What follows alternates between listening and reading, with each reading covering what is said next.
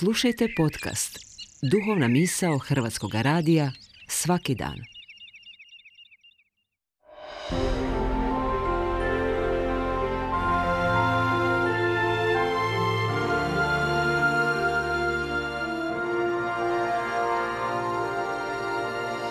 Duhovna misao. Urednica je Blaženka Jančić.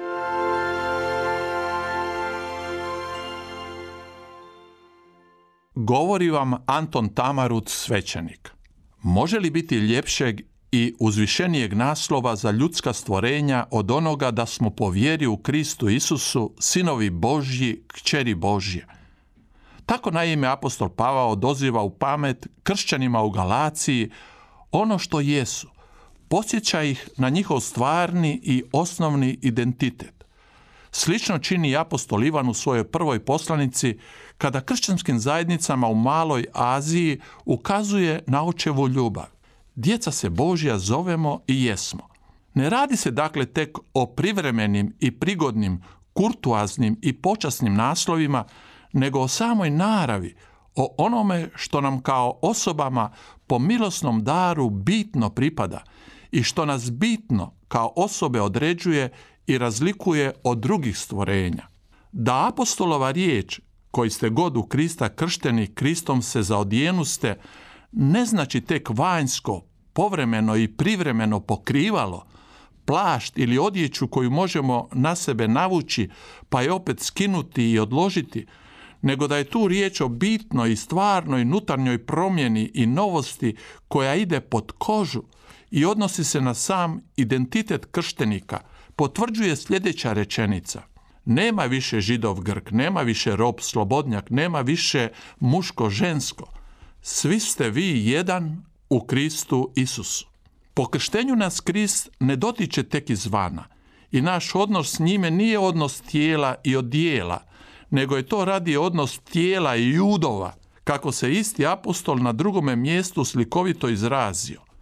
Po krštenju postajemo udovi jednoga i istoga tijela kome je glava Krist.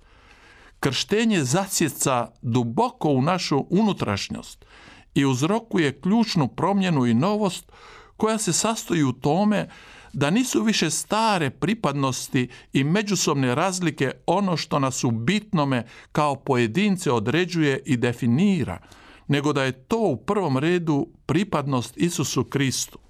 I u odnosu na tu novu pripadnost, sve druge pripadnosti su drugotnog i sporednog značenja.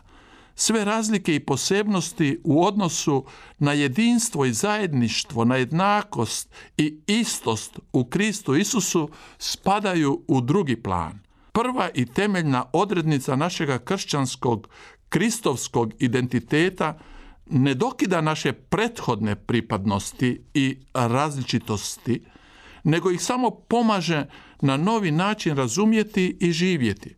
Krštenjem se dakle ne dokida naša etnička i nacionalna pripadnost, naš društveni položaj, još manje naša spolna određenost, već smo sve to pozvani živjeti u novom svjetlu, u Kristu Isusu po njegovom duhu.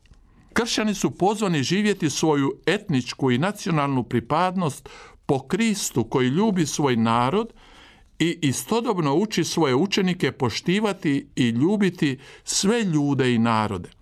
Nakon uskrsnuća šalje ih svim narodima.